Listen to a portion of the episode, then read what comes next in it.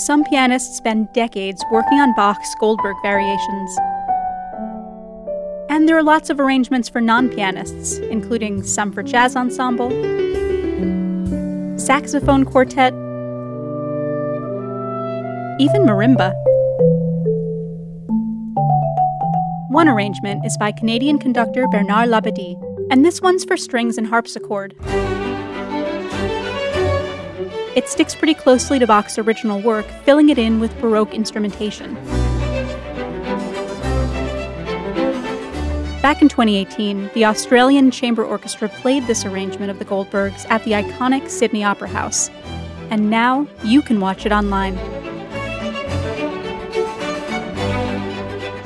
The Australian Chamber Orchestra playing an arrangement of Bach's Goldberg variations at the Sydney Opera House, available for streaming right now.